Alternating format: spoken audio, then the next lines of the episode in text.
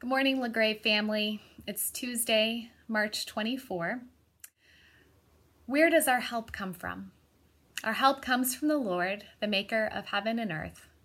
And our help is in the name of Jesus Christ, who is the same yesterday, today, and forever. Last Thursday, one of our neighbors in my neighborhood posted a letter from another neighbor with his permission to our community Facebook page here and he was reflecting on his experience of being a respiratory physician in these weeks.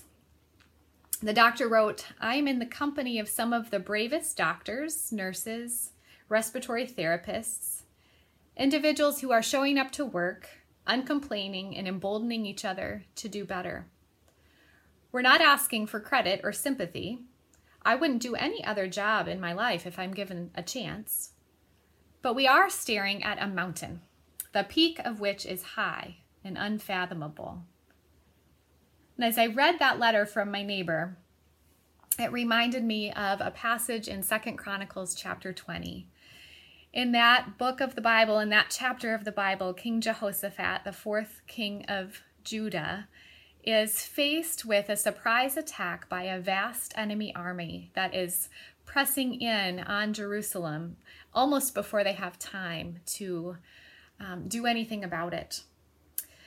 The Bible tells us that Jehoshaphat, upon hearing this report, was alarmed and he resolved to inquire of the Lord.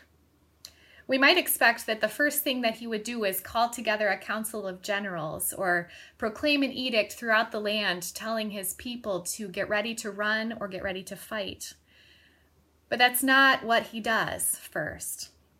His first move is to lift his voice to his God in the company of his people. In a beautiful corporate prayer, Jehoshaphat praises God for his faithfulness in the past, for his amazing work as a creator. He calls God to remember his promise to hear and to save his people when they call on his name.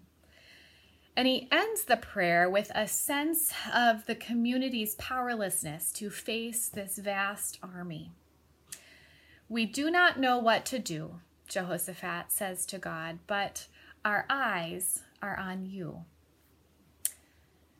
We are staring at a mountain, the peak of which is high and unfathomable.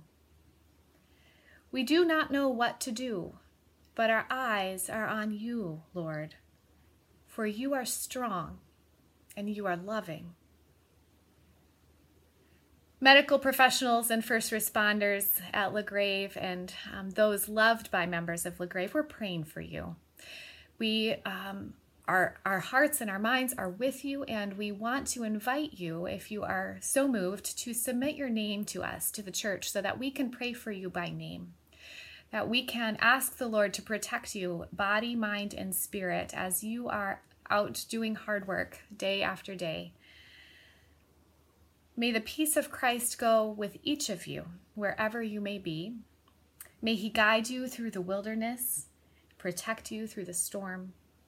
May he fill you with thanksgiving at the wonders he has shown you.